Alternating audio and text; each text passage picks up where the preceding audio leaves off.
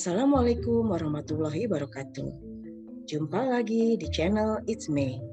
Apa kabar Sobat It's Me? Jumpa lagi di channel It's Me. Sobat It's Me tentu tahu dong tentang gonjang ganjing, gembar gembor kasus dari uh, Johnny Depp uh, dan mantan istrinya ya seperti itu uh, Amber Heard Nah, dari kasus itu mungkin uh, teman-teman atau sobat resmi sudah mengetahui bagaimana mereka saling menggugat ya.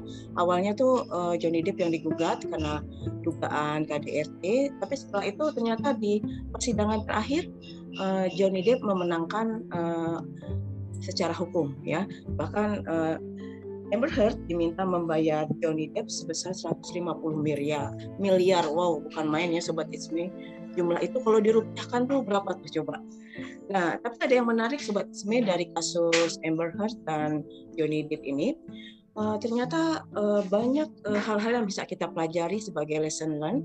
Ya salah satu antaranya misalnya uh, pembatalan kontrak, mungkin dan juga mungkin berkaitan dengan reputasi, image dan sebagainya.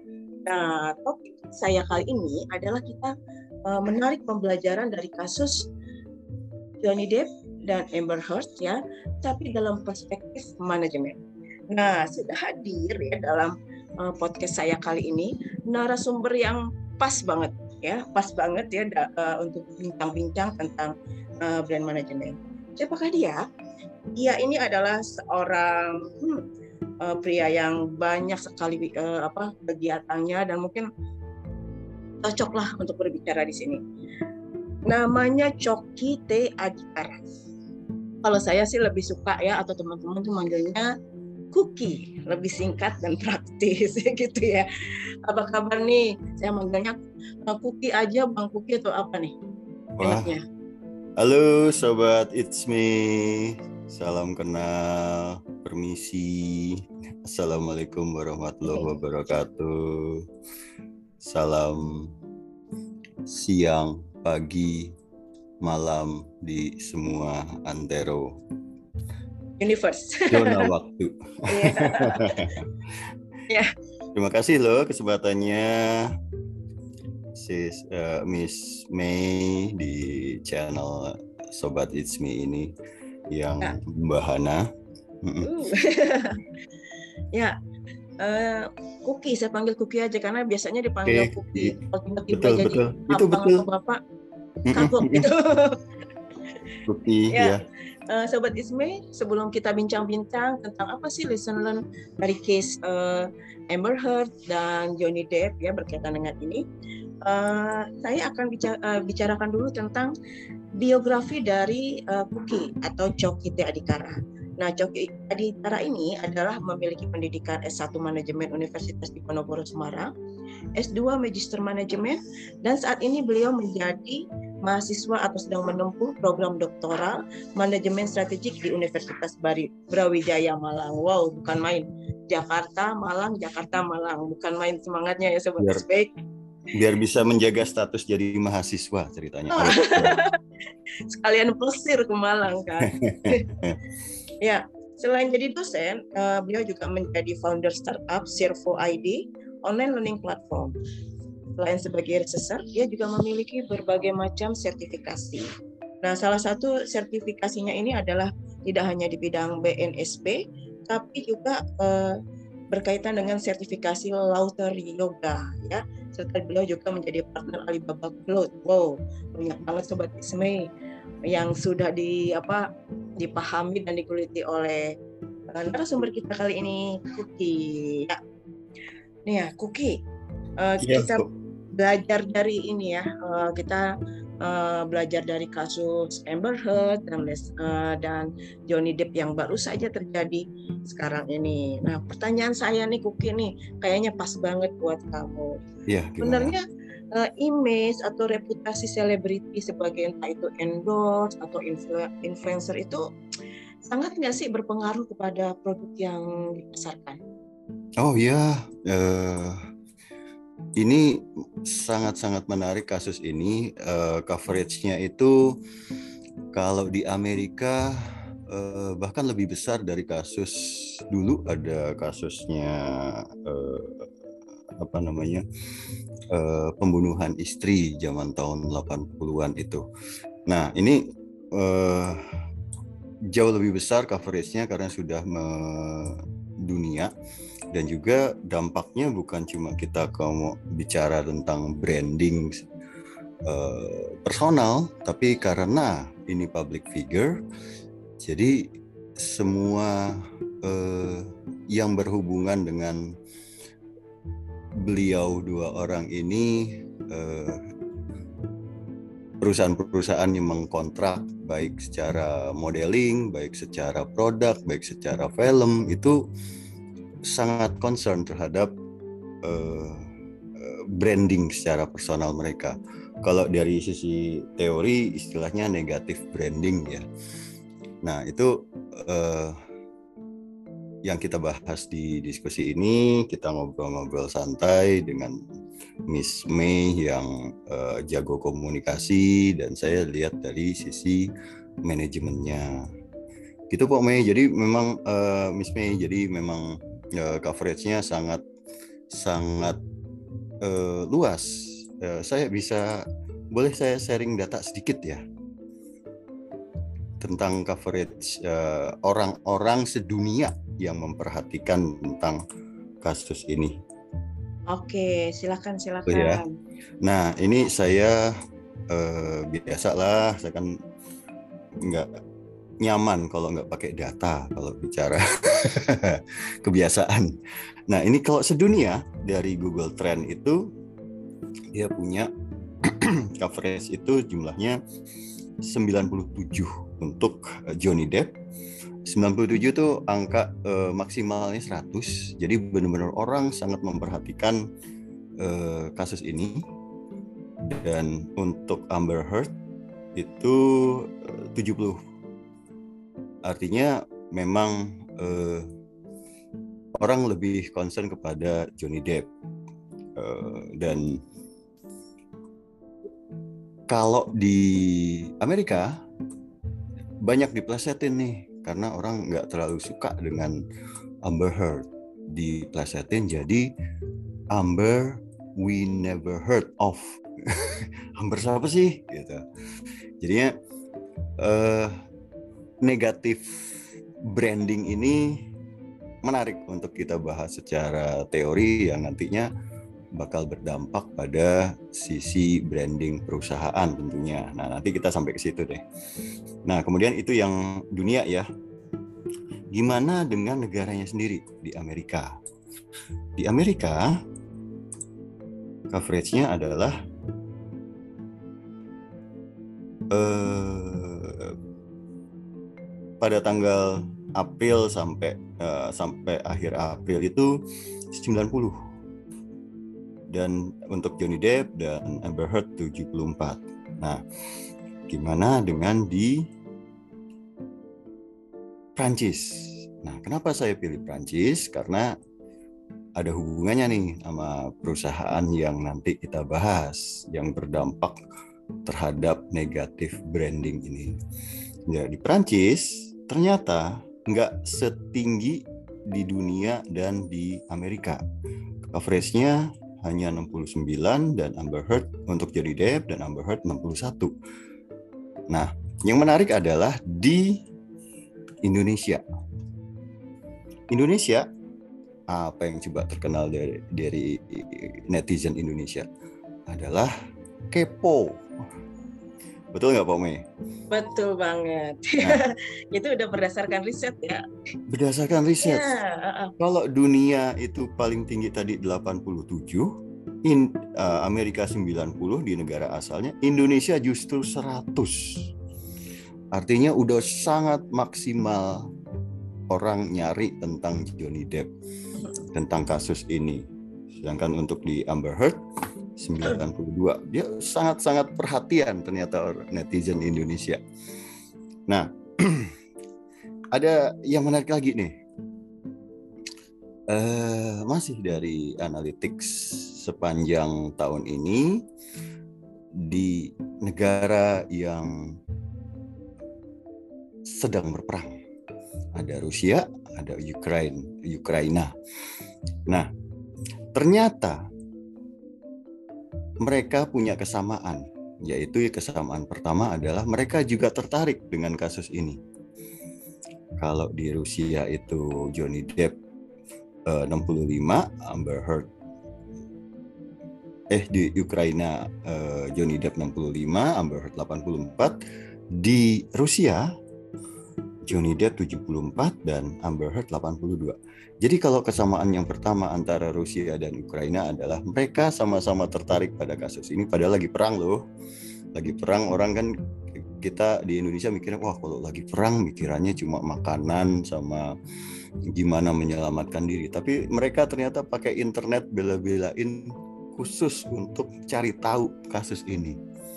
Dan kesamaannya mereka berdua ternyata beda dengan dunia, beda dengan Indonesia dan negara lain, mereka justru tertarik pada Amber Heard-nya. Dan eh, selisihnya itu bisa sampai hampir 15 poin. Artinya kita perlu perlu lebih detail lagi sih maksudnya untuk menganalisa tapi artinya mereka lebih tertarik ke Amber Heard daripada Johnny Depp. Apakah karena pengen curious apakah karena uh, pengen melihat yang cakep atau apa gitu tapi ya. ini enggak uh, Kuki uh, ya. berkaitan dengan mungkin kadang-kadang uh, kan isu tentang KDRT ini kalau di dunia ini lagi ini ya kalau di luar tuh sedikit sensitif gitu kan bagaimana karena hak hak perempuan itu sangat ya di sana uh, lebih baik lah dibanding di Indonesia Ya. Jadi berkaitan dengan hal itu nggak kenapa jadi orang lebih lebih interest kepada Amber Heard? Oke, okay. untuk realnya perlu analytics lagi sih. Tapi kalau saya bisa contohkan antara kemarin ada kasusnya Harvey Weinstein di Amerika, ada yang akhirnya memicu gerakan Me Too, uh, gerakan Me Too ya, apa itu namanya? Pokoknya tahu ya, Me Too. Jadi untuk supaya menyelamatkan wanita wanita-wanita yang jadi KDRT pelecehan. Uh, yeah. Itu di Amerika ya dan UK yang tertinggi. Namun di negara Eropa lain, uh, saya beri contoh uh, Prancis itu tidak terlalu tertarik tentang itu uh, movement itu. Jadi uh, datanya saya saya ambil dari ini ya apa ya, dari Wall Street Journal kemarin sempat saya baca. Ternyata mereka nggak terlalu tertarik dengan isu itu. Mereka mungkin karena ada isu-isu lain yang lebih penting atau mungkin mereka juga punya movement sendiri. Nah itu uh, perlu perlu analisa lagi. Tapi yang jelas di tiap negara ternyata punya uh, budayanya sendiri dan mungkin mungkin bisa juga bahwa itu lebih tertarik karena bukan karena ngelihat Amber Heard cakep tapi lebih karena ini adalah kasusnya terbalik kan Pak Mei ya si KDRT-nya ya, justru tidak dilakukan oleh wanitanya. Mm -hmm. Ya. Uh, jadi nah. memang setiap negara itu ya memiliki budaya yang beda-beda ya. Jadi uh, budaya itu mempengaruhi bagaimana kita uh, mempersepsi dan kepo kepada uh, kasus ini, gitu kan? Betul betul. Uh, nah berkaitan dengan ini, aku kan ketika di sidang pertama itu Johnny Depp sempat ini ya sempat kalah lah ibaratkan seperti itu. Yeah. Dan beberapa mungkin kontrak-kontrak yang sudah dia tanda tangani itu ada yang dibatalkan Salah yeah. satunya mungkin termasuk ya sayang banget ya. Uh, saya termasuk yang mengidolakan dia di Pirate Caribbean. Ternyata dia juga akhirnya tidak apa? Ya tidak ikut lagi gitu kan. Nah, yeah. sebenarnya berkaitan dengan ini Kuki berkaitan dengan pembatalan kontrak, itu sebenarnya semata-mata karena reputasi, image atau karena misalnya kekhawatiran perusahaan agar ya mungkin si aktor ini tidak ya bis, tidak bisa membagi waktu antara masalah personal dengan uh, masalah profesional. Gimana, Ki? Ya. Nah, untuk uh, menjawab itu kita perlu tahu nih angka-angka nih. Angka-angkanya berapa sih yang dia uh, Johnny Depp dapat dari Pirates of Caribbean? Ternyata dari franchise ya istilahnya itu mereka franchise film itu adalah 300 juta dolar Johnny Depp dapat. Berapa, berapa rupiah tuh? Iya, bisa beli kerupuk senegara Indonesia. 300 juta dolar uh-huh. dan dan Johnny Depp sendiri secara rata-rata untuk per filmnya itu 20 juta dolar. Oh. Nah, emang udah ini ya, udah ya.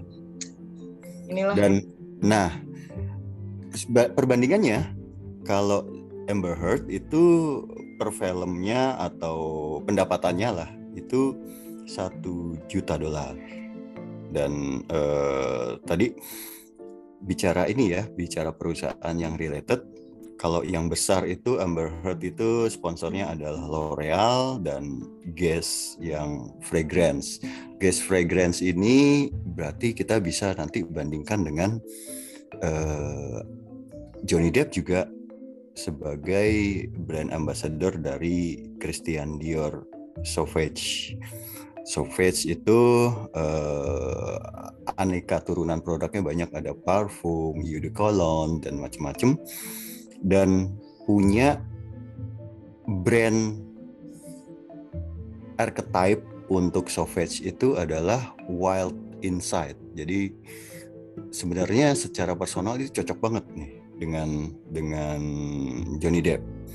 Selain itu juga Johnny Depp juga kan uh, karena Disney itu adalah channel keluarga baik baik channelnya maupun filmnya eh, akhirnya negatif branding seperti ini memungkinkan eh, Disney untuk memutuskan kontrak dengan Johnny Depp karena khawatir terhadap reputasi, khawatir terhadap dampak eh, ini yang tentang persidangan pertama ya akhirnya diputuskan.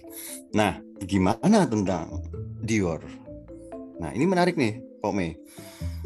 Dior itu tidak memutuskan kontraknya dengan uh, uh, Johnny Depp. Kenapa? Nah, banyak alasannya. Yang pertama adalah dari sisi personal branding itu sudah cocok karena Johnny Depp itu brand archetype-nya cocok dengan brand archetype dari parfum atau uh, sauvage yaitu wild inside dengan ya. dibuktikan dengan iklan-iklannya. Karakternya tuh udah pas lah ya. Pas, itu yang pertama. Yang kedua, ternyata di kasus yang persidangan kedua ini sangat berbeda dengan persidangan pertama kalau yang pertama itu dianggap Johnny Depp melakukan kekerasan dan yang kedua ini justru dia sebagai korban. Nah, di persidangan yang kedua ini seluruh dunia yang concern uh, mendukung Pak Johnny Depp ternyata membeli parfumnya. Beli loh, bukan cuma bukan cuma ngelihat iklannya beli bahkan saya pernah ketemu satu iklan di Instagram iklan ya iklan di Instagram yaitu parfum palsu dari uh, Dior Sauvage bayangin sampai palsunya aja karena Jadi, lagi ini ya ibaratkan momennya tuh pas ya kalau mau bilang palsu oh. gitu kan iya jadi baik asli maupun palsu orang berbentuk uh, mendukung Johnny Depp. Nah, itu yang kedua. Nah, yang ketiga ini menarik nih, Kok Mei, karena kita ngelihat dari sisi realita bahwa kasus ini terjadi di Amerika. Tadi di data saya sudah sampaikan bahwa coverage di Prancis dan juga eh, angka tentang Prancis bahwa mereka punya gerakan sendiri untuk ke, KDRT dan tidak terlalu tertarik pada Me uh, movement. Kenapa Prancis? Karena lokasi Christian Dior adanya di Prancis. Sedangkan kejadian KDRT itu ada di Amerika. Artinya kebijakan tiap negara akan berbeda. Secara politis produk eh, produk Christian Dior tidak bisa ditekan secara politis oleh pemerintah. Sebaliknya, Disney adalah perusahaan Amerika. Kalau misalnya Disney mendukung Johnny Depp uh, tidak memutuskan kontrak, ada kemungkinan secara politis, secara sosial movement itu berdampak pada reputasi Disney. Sedangkan pada Christian Dior karena lokasinya di Prancis, pemerintah nggak bisa uh, ngapa-ngapain. Dan juga masyarakat di Prancis juga sangat berbeda dan beda negara dengan Amerika. Jadi kita bisa lihatnya tuh seru karena ini dampaknya ke seluruh dunia. Bahkan kalau di kebetulan S2 saya kan internasional manajemen, jadi eh, perspektifnya kita bisa melihat dari sisi beda negara, beda kebijakan, beda culture, beda cara menangani eh, komunikasi, cara public relation dan juga produknya juga cocok ternyata dengan eh, Sauvage itu untuk Johnny Depp. Jadi seru ini Pok Mei untuk pembahasan ini. Ya, uh, jadi sebenarnya di satu sisi ini kali ya, uh, berkaitan mereka itu kan merek-merek global yang udah memang dikenal banyak orang ya, Ya, dan betul. udah di seluruh antero dunia kan, tahu merek-merek itu gitu kan. Nah, tapi uh, gini, uh, Buki, waktu di uh, apa sidang pertama itu kan uh, Johnny Depp dinyatakan kalah ya. Tapi kalau menurut Kuki gimana sampai orang tuh tetap simpati bahkan uh, berefek kepada pembelian uh, parfum-parfum yang diiklankan oleh Johnny Depp. Apakah yeah. Ada semacam percaya kalau oh bintang yang dia idolakan itu tidak mungkin melakukan itu atau mungkin ada strategi pasar atau gimana Kuki? Silakan Kuki. Ya. Kita kalau mau netral harus melihatnya bahwa mereka itu dua-duanya aktor kan dua-duanya aktor artinya mau jadi korban ataupun mereka jadi pelaku kita harus netral bahwa mereka bisa aja berakting. Satu ngaku jadi korban satunya ngaku jadi uh, satunya sebagai pelaku tapi nggak ngaku gitu misalnya. Karena mereka jago acting nih. Betul ya, begitu ya, Kok Mei. Mereka jago acting nih, dan ternyata bahwa Johnny Depp itu eh, dipantau oleh netizen seluruh dunia, bukan cuma karena kelaku eh, eh, perilakunya itu sangat selama persidangan itu perilakunya sangat baik. Sopan, kemudian eh, body gesturnya juga uh, baik, kemudian juga dia namanya, yakin bahwa dia tidak bersalah dan hal-hal lain yang bahkan netizen itu mengamati sampai setiap detailnya, Home. Ada banyak sekali video, reels, Instagram, Facebook segala macam itu mengamati sampai detailnya. Jadi ketika pengacara nanya apa, dijawab apa, yang diamati bukan cuma kata-katanya, tapi body gesture. Nah, dari situ bisa dilihat bahwa eh, netizen itu mendukung karena body gesture, kemudian eh, dianggap sebagai eh, orang baik, dan ternyata dibuktikan bahwa dari dari perilakunya selama persidangan itu Johnny Depp itu baik-baik sangat bertolak belakang dengan Amber Heard. Nah, Pome, saya juga mau cerita nih. Cerita apa tuh? Silakan. Ya. Nah, saya mau cerita bahwa di kasus ini orang itu sebegitu keponya sebegitu keponya terhadap kasus ini sampai yang mereka browsing itu hal-hal yang nggak berhubungan dengan kasus. Contoh ya. Itu mungkin untuk netizen Indonesia mungkin atau mungkin nah, seluruh dunia. Juga? Seluruh dunia. Saya oh gitu ya. Uh, Jadi gimana tuh? Uh, saya ada analytics lain ya selain selain tadi kan pakai Google. Ya silakan. Keywordsnya untuk ini seluruh dunia ya. Uh-huh. Keywordsnya uh-huh. itu sampai 643. Jadi kombinasi wow.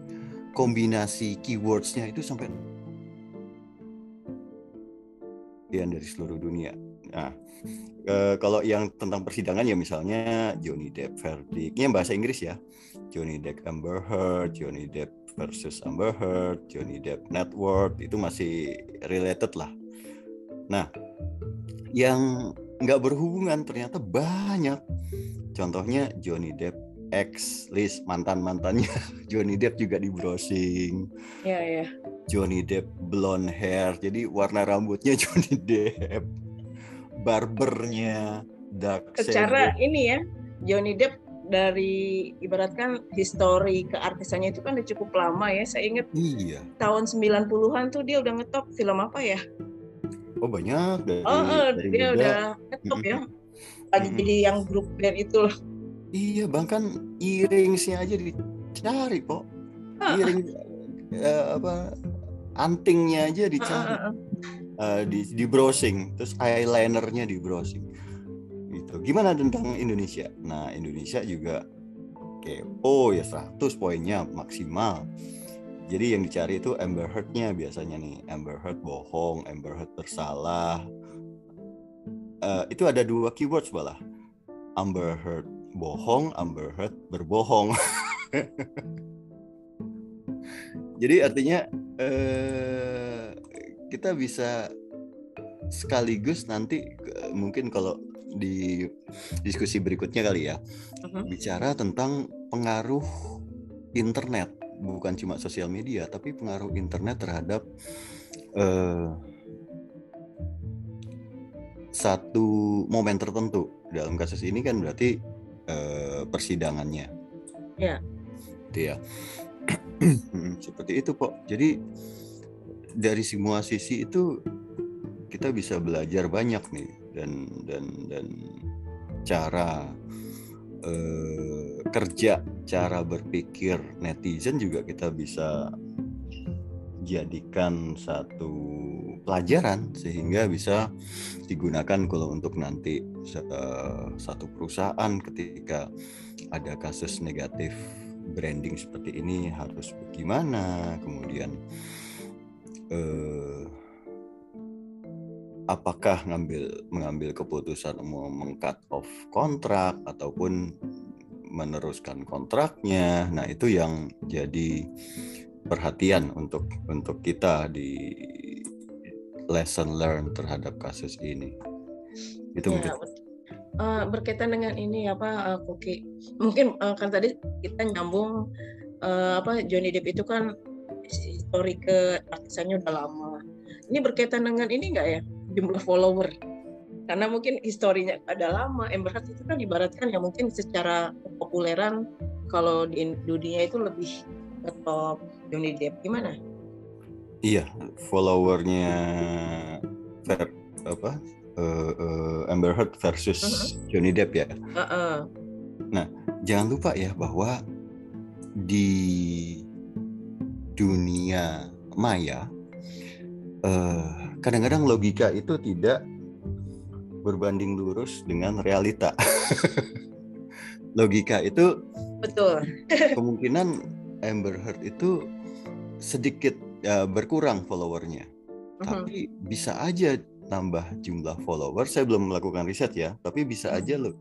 Yang terjadi adalah followernya justru semakin banyak, bukan karena disukai, tapi justru follow untuk ngata-ngatain Ya, atau mungkin mengetahui lebih banyak tentang kehidupannya.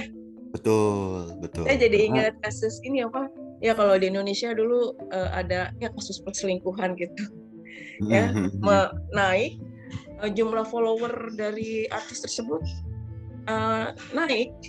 Bukan karena follower yang senang tapi follower yang ingin yang ngatain pengen tahu kehidupan pribadinya seperti itu. Tapi bukan main memang sosial yeah. media ini membuat ibaratkan hidup kita terasa diawasi. Salah satu lessonnya itu juga Iya betul. Kan? Betul Jadi betul. Kita Karena... ya bijak-bijak lah dalam memposting ya kan nggak semuanya harus dipost. Iya iya betul itu uh, terutama teman-teman yang masih umur-umur 20 30 gitu ya. Mungkin lebih lebih muda lagi itu kan kadang-kadang uh, bahkan ada ada ada ungkapan bahwa orang tua itu nggak tahu tapi seluruh dunia tahu tentang anaknya Iya kan sempat ada seperti itu karena ya, betul. apa-apa langsung diposting. Iya iya. ya, posting di IG, posting di story ya, bukan main ya. Tapi memang di satu sisi kan salah satu bagian dari sosial media itu adalah uh, self expression ya dan yeah. tadi branding. Mungkin kalau sebagian orang yang tadi uh, menjual produk ya, uh, branding itu mungkin sah-sah aja ya. Betul. Uh, tapi mungkin kalau bagi ya uh, kehidupan pribadi mau mempost ya mungkin lihat-lihatlah. Karena kita juga bukan artis kan. Yeah. yang semuanya dipost gitu kan. Iya, uh, kita bisa bedakan ya antara kalau di dunia selebriti itu kan istilahnya ada persona ya. persona bukan persona ya, tapi persona. Persona itu uh, hal yang ingin dia tampilkan sebagai image-nya dia untuk membentuk brandnya ke publik. Nah, kadang-kadang itu nggak bisa dibedakan antara persona sebagai personal eh, pribadi yang yang yang sangat pribadi dibandingkan dengan sebagai profesional dan ternyata eh, dunia maya itu sangat tidak bisa membedakan seperti itu Kok Mei. Jadi kalau dianggapnya kehidupan dia sebagai artis ya itu sebagai sehari-hari. Padahal kalau kita yeah. lihat contohnya Keanu Reeves deh misalnya itu kurang selebritis kayak gimana sih tapi secara pribadi dia sangat sederhana kalau pergi ke mana-mana pakai motor, pakai yeah. transportasi umum, sangat tidak selebritis. Gitu. Nah ini ternyata di di dunia maya uh, mereka nggak bisa nerima itu, makanya Keanu Reeves dianggap keajaiban karena artis kok masih sangat humble gitu ya. Padahal uh, itu personanya sangat berbeda antara pribadi sama selebritis. Nah itu yang kadang-kadang eh, teman-teman selebritis itu tidak nyaman karena uh, dianggap harus berperilaku sebagai selebritis. Ya kalau dalam konsep komunikasi itu ada ini Koki istilah ya. uh, teori dramaturgi. Panggung oh, depan uh, panggung belakang. Hmm, hmm, hmm, berbeda ya berarti harus antara yang depan dengan yang belakang gitu ya Pak Mei? Iya. Ya kalau panggung depan itu ya mungkin yang banyak diketahui oleh orang lah tapi kalau yang panggung belakang ini adalah mungkin diri kita sendiri yang mungkin hanya orang tertentu yang tahu. Yang kadang-kadang kalau orang luar tahu, wah kok begitu gitu loh. Iya, itu mungkin pressure itu yang banyak menyebabkan eh, selebritis uh, nggak kuat secara pressure psikologis ya. Akhirnya uh, depresi atau bunuh diri begitu ya. Belakangan kan banyak ya di Korea itu ya seperti itu mungkin ya. Ya, juga mungkin sebenarnya banyak juga sih di kita ya walaupun uh, secara ini tidak mena uh, nampak di media gitu kan karena sekarang kan uh, mungkin uh, campaign mental health ya orang yang mungkin uh, karena trauma, depresi gara-gara sosial media gitu. Nah, Kuki kembali ke ini nih kita ngomongin tentang uh, case dari Johnny Depp dan Amber Heard. Sebenarnya kalau menurut Kuki, apa sih pertimbangan-pertimbangan dari perusahaan untuk memutuskan kontrak atau tetap menerusin ketika uh, public figure atau influencer atau brand uh, ambassador yang di hire itu memiliki masalah? Iya. Uh, jadi kalau dari sisi manajemen ya, biasanya ketika ada istilahnya kan kalau menggandeng brand ambassador kemudian uh, itu kan disebut investasi. Ketika satu perusahaan itu memilih brand ambasadornya tentunya sudah sudah mempertimbangkan investasinya dong kita bakal dapat berapa dari investasi itu. Jadi misalnya uh, tadi investasinya adalah satu juta dolar gitu misalnya ya. Satu juta dolar kemudian apa nih yang bisa ditawarkan oleh artis ini? Apakah followersnya ataukah uh, image-nya yang sesuai? Dan idealnya saling mendukung antara brand ambassador dengan uh, uh, perusahaannya saya beri contoh kalau di Korea itu ada satu brand ambassador yang sangat eh, berpengaruh terhadap perusahaan karena perilakunya yang bagus. Namanya Pak Bogum. Itu cowok. Pak Bogum itu anomali dari cowok-cowok Korea secara kebanyakan uh, stereotipnya cowok-cowok Korea adalah uh, saya mungkin agak agak kontroversial ya. Uh-huh. Kalau menurut saya cowok-cowok Korea adalah uh, kasar, kemudian kok cowok Korea itu kasar ya? Beda dong dengan di drakornya gitu ya. Ini ceritanya teman di pabrik sih. Oh, gitu. oh di pabrik teman di pabrik, pabrik. teman okay. di pabrik yang bosnya orang Korea. Uh-huh. Beberapa ternyata seperti itu. Jadi jangan bayangin kayak di Korea drama ya. Itu drama. Nah, ini balik lagi ke persona nih kalau kita nganggap semua drama itu sama dengan real life. nah, eh, balik lagi Pak Pak Bogum itu dia eh, dianggap anomali untuk cowok-cowok Korea karena eh, perilakunya sopan, baik dan akhirnya eh, perusahaan senang dan terikat, kontrak dengan banyak sekali perusahaan. Eh, Coca-Cola begitu pakai dia penjualannya eh, meroket. Bayangkan Coca-Cola itu sedang downturn loh, sedang sedang secara brand bagus, tapi secara produk penjualannya sangat turun. Dan ketika menggunakan brand ambassador Pak Bogum, penjualannya meningkat. Nah, kemudian eh, baru kemarin ini Pak Bogum juga diundang launching eh, Louis Vuitton season di Bangkok. Nah, itu pun eh, treatment Louis Vuitton terhadap Park Bogum itu berbeda. Ya, bisa dicari di YouTube atau sosial media ya bahwa ketika foto itu Louis Vuitton menyediakan background backdrop yang khusus berbeda dengan tamu-tamu berikutnya, eh, tamu-tamu yang lain. Ini karena eh, Pak Bogum bisa membawa konsumen dalam jumlah yang signifikan dibandingkan dengan brand ambassador lain. Jadi investasinya itu dianggap layak. Nah, Pak Mei, biasanya kalau di investasi itu juga dihitung dengan resiko.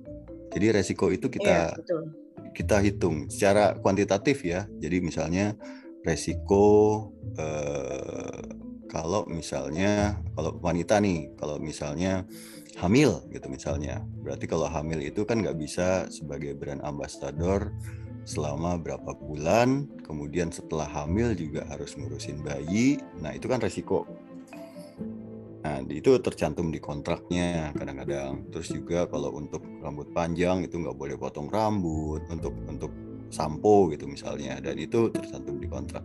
Nah dalam kasusnya Johnny Depp mungkin ya itu tadi bahwa Disney itu saluran keluarga, channel keluarga, filmnya integrated dengan channel online Disney dan channel kabelnya Disney dan resikonya tinggi dan itu pasti tercantum di klausulnya.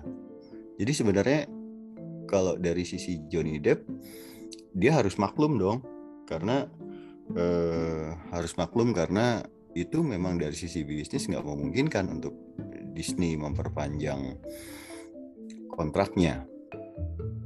Seperti itu. Jadi eh, tapi udah dihitung pasti. Nggak mungkin nggak dihitung karena menyangkut jumlah yang besar ya. Tadi itu berapa? 130 juta dolar loh. Itu pasti udah dihitung uh, uh, resiko-resikonya. Termasuk resiko kemungkinan ada kejadian seperti ini. Itu Pak Mei. Jadi memang sudah dihitung secara resikonya. Jadi kalau di di kita di manajemen tuh ada warnanya tuh. Uh, untuk poin resiko A warnanya hijau. Artinya uh, resikonya minimal atau mungkin nggak beresiko. Terus juga kalau resikonya medium kuning, kalau resikonya tinggi merah itu dan dari situ dikonversi jadi angka gitu. Kerugiannya berapa nih kalau misalnya kejadian seperti ini. Jadi memang sudah dihitung dan Disney ngambil keputusan ini pasti sudah menghitung resiko-resikonya. Ya. Hmm. Ini berkaitan dengan kalau di manajemen tadi kan ada katanya warna. Ini berkaitan dengan kultur masyarakat setempat nggak, uh, Kuki? Kalau misalnya kalau kayak di Indonesia nih, uh, mungkin hal-hal yang berkaitan dengan moral ya. Iya. Kadang-kadang ini kan walaupun kita sebenarnya termasuk masyarakat yang tidak terlalu agamis ya, tapi kadang-kadang moral ini jadi isu misalnya public figure-nya itu misalnya maaf melakukan misalnya ya entah itu misalnya ada berkaitan dengan pelecehan seksual atau hamil duluan gitu kan. Ya ya ya. Jadi kita bisa ngelihat dari sisi uh, keywordsnya aja dari mani, dari dari hasil browsingnya netizen Indonesia. Ternyata keywordsnya nongolnya adalah yang mereka ketik adalah Amber Heard berbohong berarti orang Indonesia itu sangat mementingkan moral, etika gitu. Dan ini kasus yang agak unik karena biasanya kan yang pria yang melakukan KDRT, nah ini wanita. Jadinya mereka ingin memastikan nih eh, bahwa apakah benar yang wanita yang KDRT yang melakukan KDRT.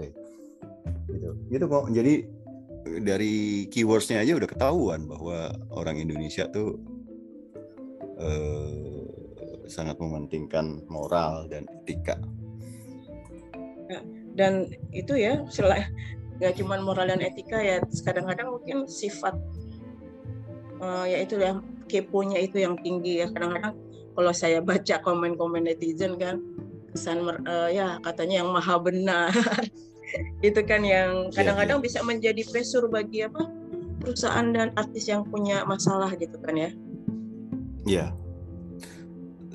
tapi ya itu uh, belakangan justru banyak yang melakukan hal-hal kontroversi yang sampai nggak segan untuk ke pengadilan, ke polisi, karena justru untuk panjat sosial nih, pansos. Ya, kan ada ya beberapa kasusnya. Dan makanya dunia maya itu kadang nggak masuk logika nih apa-apaan sih. beneran nggak sih apa settingan gitu? Bahkan ada artis yang sengaja nikah demi pansos loh katanya. Ya demi pansos demi status. Iya. Ya itu artinya ya dunia maya ya dunia maya. Nggak nggak real. Nah ini buat teman-teman yang masih remaja ya remaja dan um, young adult itu memang benar-benar harus concern terhadap sosmed terhadap bahwa yang tampak di sosial media itu memang sangat bisa sangat berbeda dengan yang realnya. Bahkan Elon Musk sendiri eh, sempat bilang bahwa orang yang kelihatan di sosmed happy belum tentu. Yang sebenarnya itu happy. Ya karena dunia maya. Ya betul. Tapi di satu sisi ini juga apa uh, ada positifnya juga orang yang happy Uki. Karena gini uh, daripada orang yang mungkin curhat-curhat ya. Yeah. curhat-curhat di medsos ini kan uh, efeknya akan lebih ibaratkan lebih besar gitu. Kan lebih baik kalau bagi saya menunjukkan kebahagiaan daripada kita menunjukkan kesedihan ya enggak iya betul. Artinya kita juga harus semakin bijak ya menanggapi eh, yang tampak di sosial media kan? Ya tapi yang mungkin yang pada batas normal lah. Bahagia juga jangan terlalu ini ya mungkin ya terlalu berlebihan gitu kan? Betul, betul. karena kadang-kadang juga uh, bagian dari ini ya mungkin konten atau bagian karena uh, satu sisi juga mengundang sponsor dan sebagainya. Kehidupan kehidupan pribadi diekspos secara berlebihan ya bagi selebriti kan? Iya yeah, jadi yeah. tapi akhirnya ternyata banyak uh, di belakang layar mereka mungkin ribut dan sebagainya. Kan banyak case seperti itu Betul. Jadi konten adalah konten, tapi kehidupan panggung belakang itu berbeda. Iya, memang dunia maya sebutannya yeah. ya iya. tepat gitu karena dunia yeah, iya. maya, yeah. bukan yang real. Ya. Tapi banyak kok manfaat yang apa namanya. Saya banyak belajar dari sosmed. Artinya eh, tips-tips motivasi, kemudian tips-tips entrepreneur, tips-tips komunikasi itu kan banyak ya di di sosmed. Nah itu yang eh, jadi pembelajaran gratis buat kita bahwa eh, melengkapi kuliah kita, melengkapi realnya berkehidupan gitu ya Pak Meh. Ya, setuju sekali Kuki Nah, uh, mungkin uh, satu pertanyaan lagi nih, Kuki.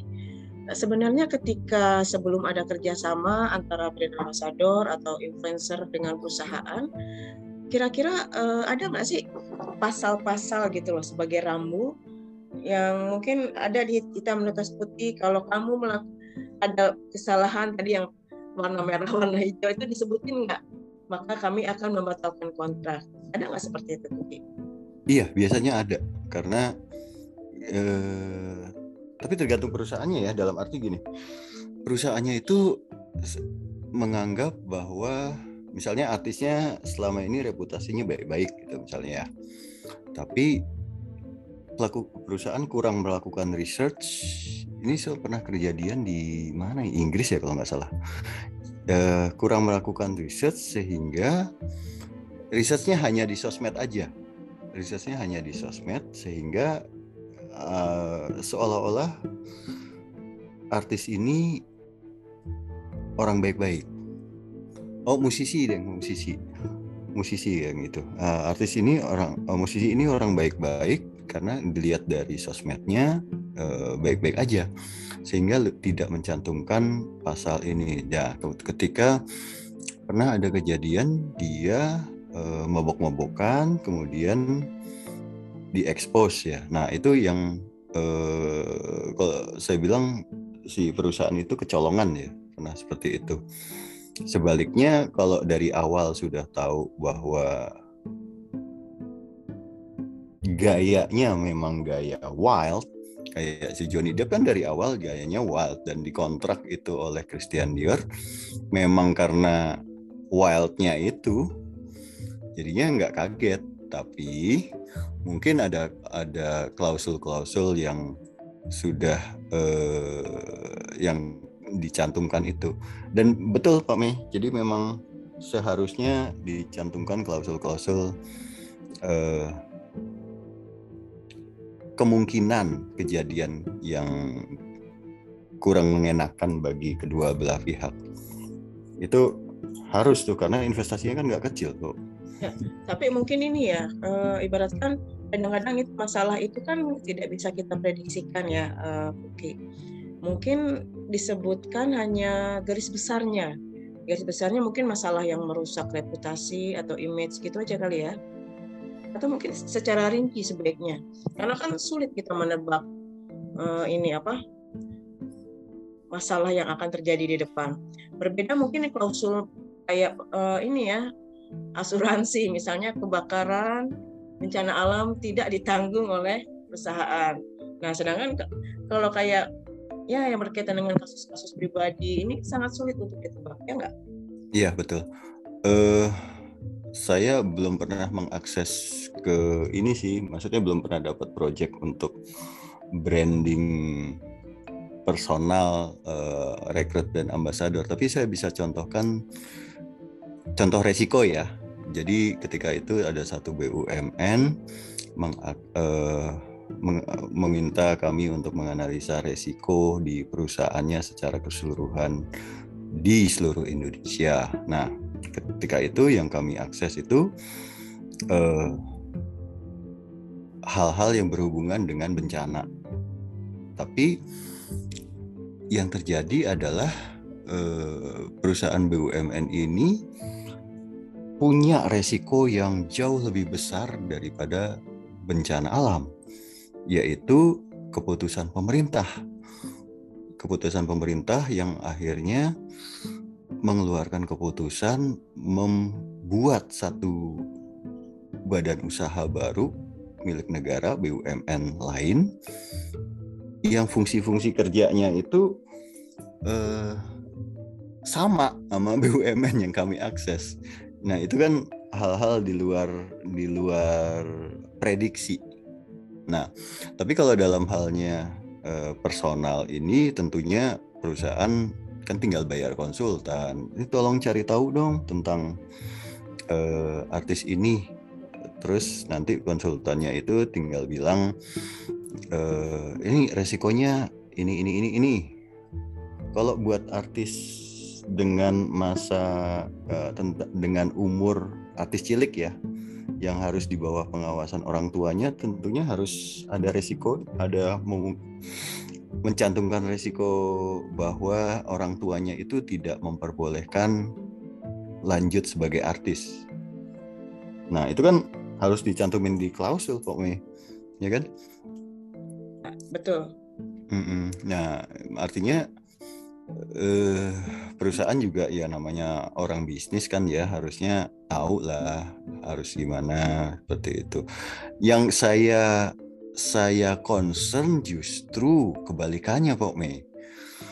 Uh, di dunia keartisan, musisi di dunia bahkan ada saya dengar ada beberapa di Indonesia itu mencantumkan kontrak itu bisa sampai lebih dari 10 tahun dibayar sekian. Jadi kan berarti mereka nggak punya peluang untuk pindah label atau pindah uh, perusahaan gitu. Jadinya yeah. sisi kreatifnya justru dibunuh kalau menurut saya ya. Ya. Mungkin itu. di satu sisi 10 tahun lebih ekonomis sekali ya. Betul, karena dinilai dengan harga sekarang kan. Iya, betul. Uh, ketika nanti artisnya harganya udah jauh lebih tinggi tetap dibayarnya pakai harga sekarang. Ya, padahal kalau kita lihat ke depan yang namanya public figure dan juga uh, apa tren, tren itu kan setiap tahunnya dinamis ya. Betul, mungkin betul. Nggak ada yang mungkin tahun ini populer, mungkin tahun depan akan tetap populer. Tapi ya mungkin pertimbangan-pertimbangan tadi ya lebih ekonomis dengan meng-hire 10 tahun. Tapi tentu meng-hire 10 tahun resikonya tinggi ya Kuki ya kalau terjadi kasus-kasus yang mungkin di luar prediksi seperti itu, ya kan? Iya, tapi eh, balik lagi bahwa perusahaan harusnya i, mereka orang bisnis lah, sudah sudah sudah memperhitungkan semua hal sih biasanya kalau buat kasus-kasus seperti ini. Hmm. Oke, ya uh, sobat Isme, uh, cukup banyak ya kita bincang-bincang, uh, kita ngambil hikmah pembelajaran dari kasus Johnny Depp dan uh, Amber. Dan ternyata di sini uh, kalau dari sisi branding, manajemen ya banyak sekali uh, mungkin yang harus kita perhatikan. Entah itu berkaitan dengan kontrak atau mungkin tadi berkaitan dengan bagaimana sih pertimbangan-pertimbangan isu-isu mengangkat seorang brand ambassador karena ini tadi kaitannya dengan tadi jumlah follower dan sebagainya gitu Kuki ya. Nah, Kuki ya. uh, menutup uh, bincang-bincang kita kali ini nih.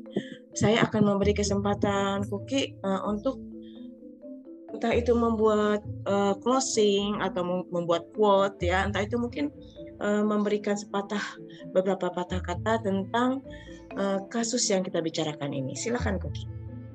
Ya, terima kasih. Bahwa banyak sekali kita bisa lihat eh, kasus ini dari berbagai perspektif. Mungkin saya bisa mengatakan bahwa pinter-pinter memilih pasangan, baik pasangan sebagai hubungan relationship eh, romantis, karena ini kan kasusnya suami istri, maupun antara brand ambassadors dengan perusahaan ya itu perlu uh, meninjau apakah hubungan ini memang layak untuk jangka panjang, saling menguntungkan dan kemudian tidak saling menyakiti. Dan uh, bahwa nggak semuanya itu bisa dinilai secara uang. Yang terbukti bahwa eh, Christian Dior tetap percaya pada Johnny Depp karena memang sesuai dengan yang diinginkan dan kerjasamanya juga sesuai. Oke, terima kasih. Kembali ke Pok Mei.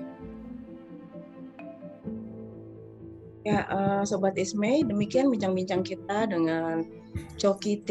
Adikara atau yang lebih dikenal Koki tentang uh, lesson learned dari kasus Johnny Depp ini. Semoga bermanfaat, semoga bisa memberikan mungkin inspirasi dan motivasi tadi malah dari penutupnya tidak sekedar dari kasus uh, brand manajemen tapi tentang hubungan pribadi ya kalau dari kata Koki tadi. Pinterlah pandai-pandailah memilih pasangan karena ya kalau nggak pandai seumur hidup kita akan mengalami penyesalan bahkan jangan sampai terlibat kasus yang seperti terjadi Depp atau mungkin uh, yang lainnya ya seperti itu. Iya kasusnya Disney dengan Johnny Depp kan sama-sama rugi itu. Iya betul betul rugi dan akhirnya uh, ini ya mungkin iya, perlu yang ditinjau ulang. Nah, yang satu rugi 130 miliar, yang satu ruginya mungkin lebih besar di Disney-nya. Hmm. Thank you, Pak Mei. Ya, terima kasih, Kuki. Kapan-kapan kita ngobrol lagi ya. Terima ya. kasih Sobat It's Me. Hmm. Sehat selalu. Ya, ya Sobat It's Me, salam sehat, salam literasi. Jumpa lagi pada episode yang berbeda. Salam. Thank you.